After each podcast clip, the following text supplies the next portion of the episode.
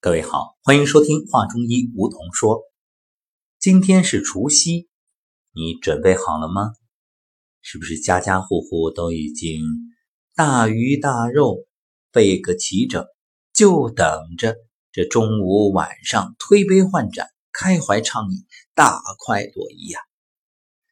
虽说现代人的生活已经不需要等到过年才来打牙祭、饱口福，可是。这过年的时候，人的胃脾还是负担很重。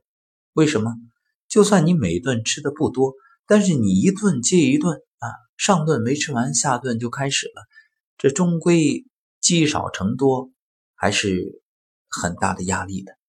所以，在这儿首先要提醒大家的是，过年虽好啊，千万别过饱啊，美味。不可贪多，否则过犹不及，对身体有害无益。也千万别再以什么啊冬天储藏就得大补来给自己做托词当借口了。你要知道啊，这个补可不是你想当然的。你以为对着一桌山珍海味，胡吃海塞吃下去能补你的虚啊？别忘了虚不受补，因为你要想把这些所谓的高热量啊、高营养的食物变成你身体所需要的气血，那本身你要先消耗气血，把它化掉。因此，我们的第一条忠告就是不要过饱，同时还是素一点最好啊，饮食清淡。这样呢，能够让自己的肠胃感到舒服。说到这儿，可能有的朋友要问：不是说冬天就要温补吗？那你这样一讲啊，如果我们不吃东西，这能量从哪儿来呢？好，别着急啊，我们今天就来给大家说说，到底你的状况该不该补。首先，现代人的身体的健康问题啊，我们归结一下。那除了压力大会导致失调，还有两种，一种呢就是过剩，也就前面我们说的吃的太多太好，痰湿蓄积，这种人绝对不能补。一般来说要清淡饮食，需要放松情绪啊。其实最适合的饮食是什么？萝卜白菜，人们不常说吗？这萝卜白菜保平安啊。那最需要的生活模式呢？就是让自己真正的早睡早起，动起来，不要天天在那儿闲着。你看你吃的脑满肠肥，往那一窝啊，整个的气血循环不畅，经络也不通，那你这身体不出问题才怪。那还有一部分人，这大眼一看，精力明显不足，你看上去就发现他气色不好啊，整个人疲惫不堪，有气无力，面色无华。别说去锻炼了，连走路都没劲儿。舌头上呢有很重的齿痕，而舌质也就是舌苔啊，嗯，根本没有覆盖舌体，呃，颜色是淡白的。如果是这样的情况，那说明你虚了，得补了。我们这里所说的补啊，绝不是大鱼大肉那样，还是刚才所讲的虚不受补。那你现在是正气不足。所以你需要的补呢，就是要养足你的正气。那么今天就说说中医里面传统的几味名方，可能各位也都听过。这第一味叫四君子汤。四君子哪四种呢？人参、白术、茯苓、炙甘草。这个方子具有补气的作用，因为经典，所以后世的很多补气的方子。都是在这个基础上发展而成。这个四君子汤是被称为补气的祖方，祖宗的祖。这个方子治疗的范围呢，主要是脾胃气虚、运化乏力导致的各类症状，比如面色萎黄、语声低微、气短乏力啊，食少便溏，也就是饭量小、大便不成形、舌淡苔白、脉虚数。治疗是以益气健脾为主，因为脾胃为后天之本，气血生化之源。脾胃气虚，受纳与健运乏力，所以饮食会减少；而湿浊内生，脾胃运化不利，所以呢，大便不成形啊。脾主肌肉，脾胃气虚，所以四肢肌肉无所禀受，所以四肢乏力。气血生化不足，不能溶于面，故见面色萎白。脾土为肺经之母，脾胃一虚，肺气先绝，所以会出现气短啊，这个语声低微啊，有气无力啊，舌淡苔白，舌的周围还有齿痕。这个脉虚弱，这都是气虚之象。我们来看看为什么要用四君子汤。这里面人参为君啊，就是皇帝，甘温益气，健脾养胃；而臣药呢是白术，它可以健脾燥湿，加强益气助运之力。我们讲君臣佐使嘛，那佐以肝胆茯苓。健脾渗湿，灵竹相配，则健脾祛湿之功愈发的显著。而这个使是什么？使药就是炙甘草，益气和中，调和诸药，四药配伍，共奏益气健脾之功。为什么要叫四君子汤呢？在古代的医家啊，曾经有过争论，就是说，你说这个人有病。都讲正气存内，邪不可干。那到底有病之后是该扶正还是该驱邪呢？主张扶正的一派就认为，扶助正气之后，人体正气充足，自然邪气就没地方停留了。我们打个比方，就好像这一屋子的人都是君子啊，谈笑有鸿儒；那些小人呢，就觉得无地自容啊。他进来之后气场不对，站不住。待不了，找个借口，哎，拉开门走了。对呀，还是那句话，正气存内，邪不可干嘛，对吧？那所以往来无白丁，就是这个道理。那这个四君子汤呢，就是因为药力平和，专门扶正。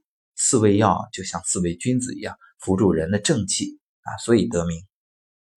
刚才也讲了，后世很多补气的方子都是在四君子汤的基础上加味而成的。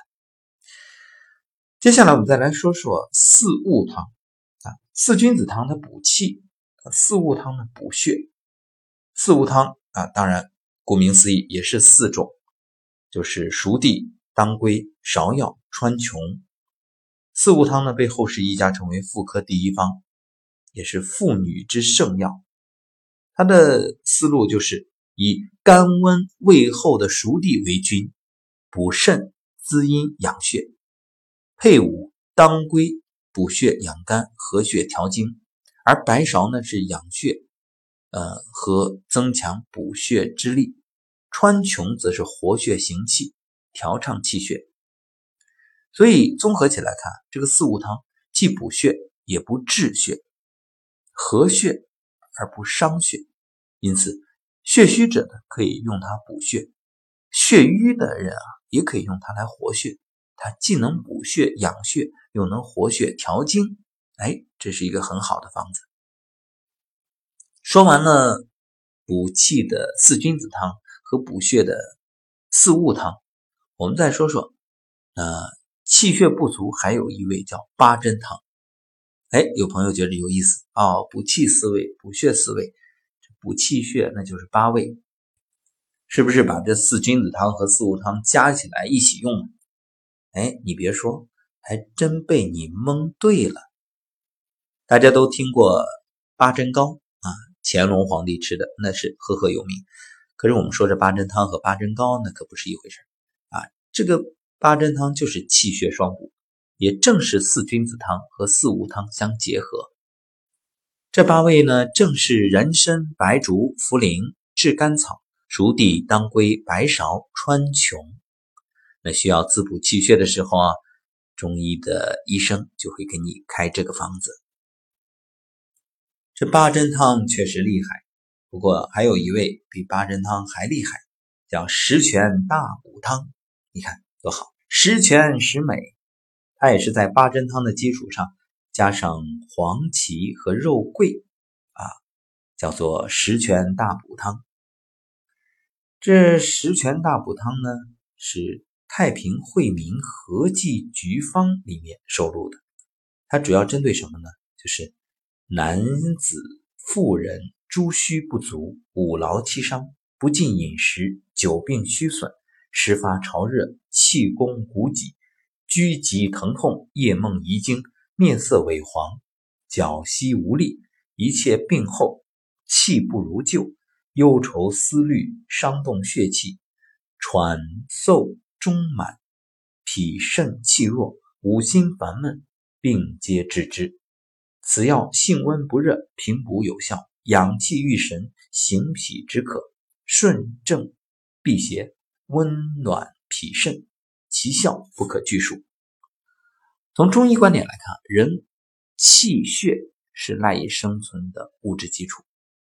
如果一个人先天体质虚弱，或者因为后天劳累过度，或者是久病之后调养不当，或者呢失血过多，都会导致气血两虚，引发各类疾病。这个时候呢，就出现了面色苍白、萎黄、头晕眼花、食欲差、精神不振、多汗，而且稍微活动以后就加重，甚至心慌气短。这个时候舌象呢，就是舌的两边有明显的齿痕，舌苔薄白。舌质呢变得淡白，而不是鲜红。那出现这样的情况，就可以用十全大补汤。实际上呢，我们一直是反对滥补，就是你盲目的进补，就像我们刚才说的什么大鱼大肉、暴饮暴食。但是呢，现代人的状态啊，正气不足的太多了，所以这十全大补汤着实是有必要的。有人会觉得麻烦，那么。你也可以去直接药房买十全大补丸啊，这个直接吃就好了。当然，我们还是建议啊，各位虽说这十全大补汤也好，大补丸也好，还有那个四君子汤、四物汤、八珍汤，它都能够补气血虚，那你还是要考虑一下，就是有一些情况不能用，什么呢？比如阴虚，舌质非常红。舌苔薄或者没有苔，脉搏很快，这个情况不能；或者湿热，比如舌苔黄厚，舌质很红，嗯，都不行。另外滋补呢也要掌握尺度，因为凡事过犹不及呀。因为一个方子你吃很久，这绝对不好。孕妇也不要轻易吃啊，这个一定要医生的指导。那吃这个方子的时候呢，还有一个建议。啊，大家比如说你买来了十全大补丸啊，比如同仁堂的，那你温水冲服的时候啊，啊还可以加三片生姜啊，两个枣，嗯，一起熬着水，然后用这个水来冲服十全大补丸。为什么呢？就是对于很多朋友来说，这个正气不足会比较怕冷，用这样的方式就可以给自己的身体做一个。补养，实际上啊，中药也并不是说像很多人以为的完全没有副作用。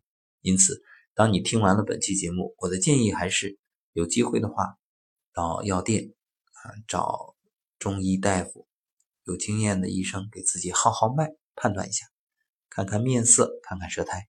当然你自己也可以呀，正如我们前面所说的，你伸开舌头对着镜子看看。如果舌的周围有齿痕，舌苔淡白啊，有寒气的话，那吃这个没问题。好了，感谢各位收听本期的话中医梧桐说。今天除夕，祝各位过年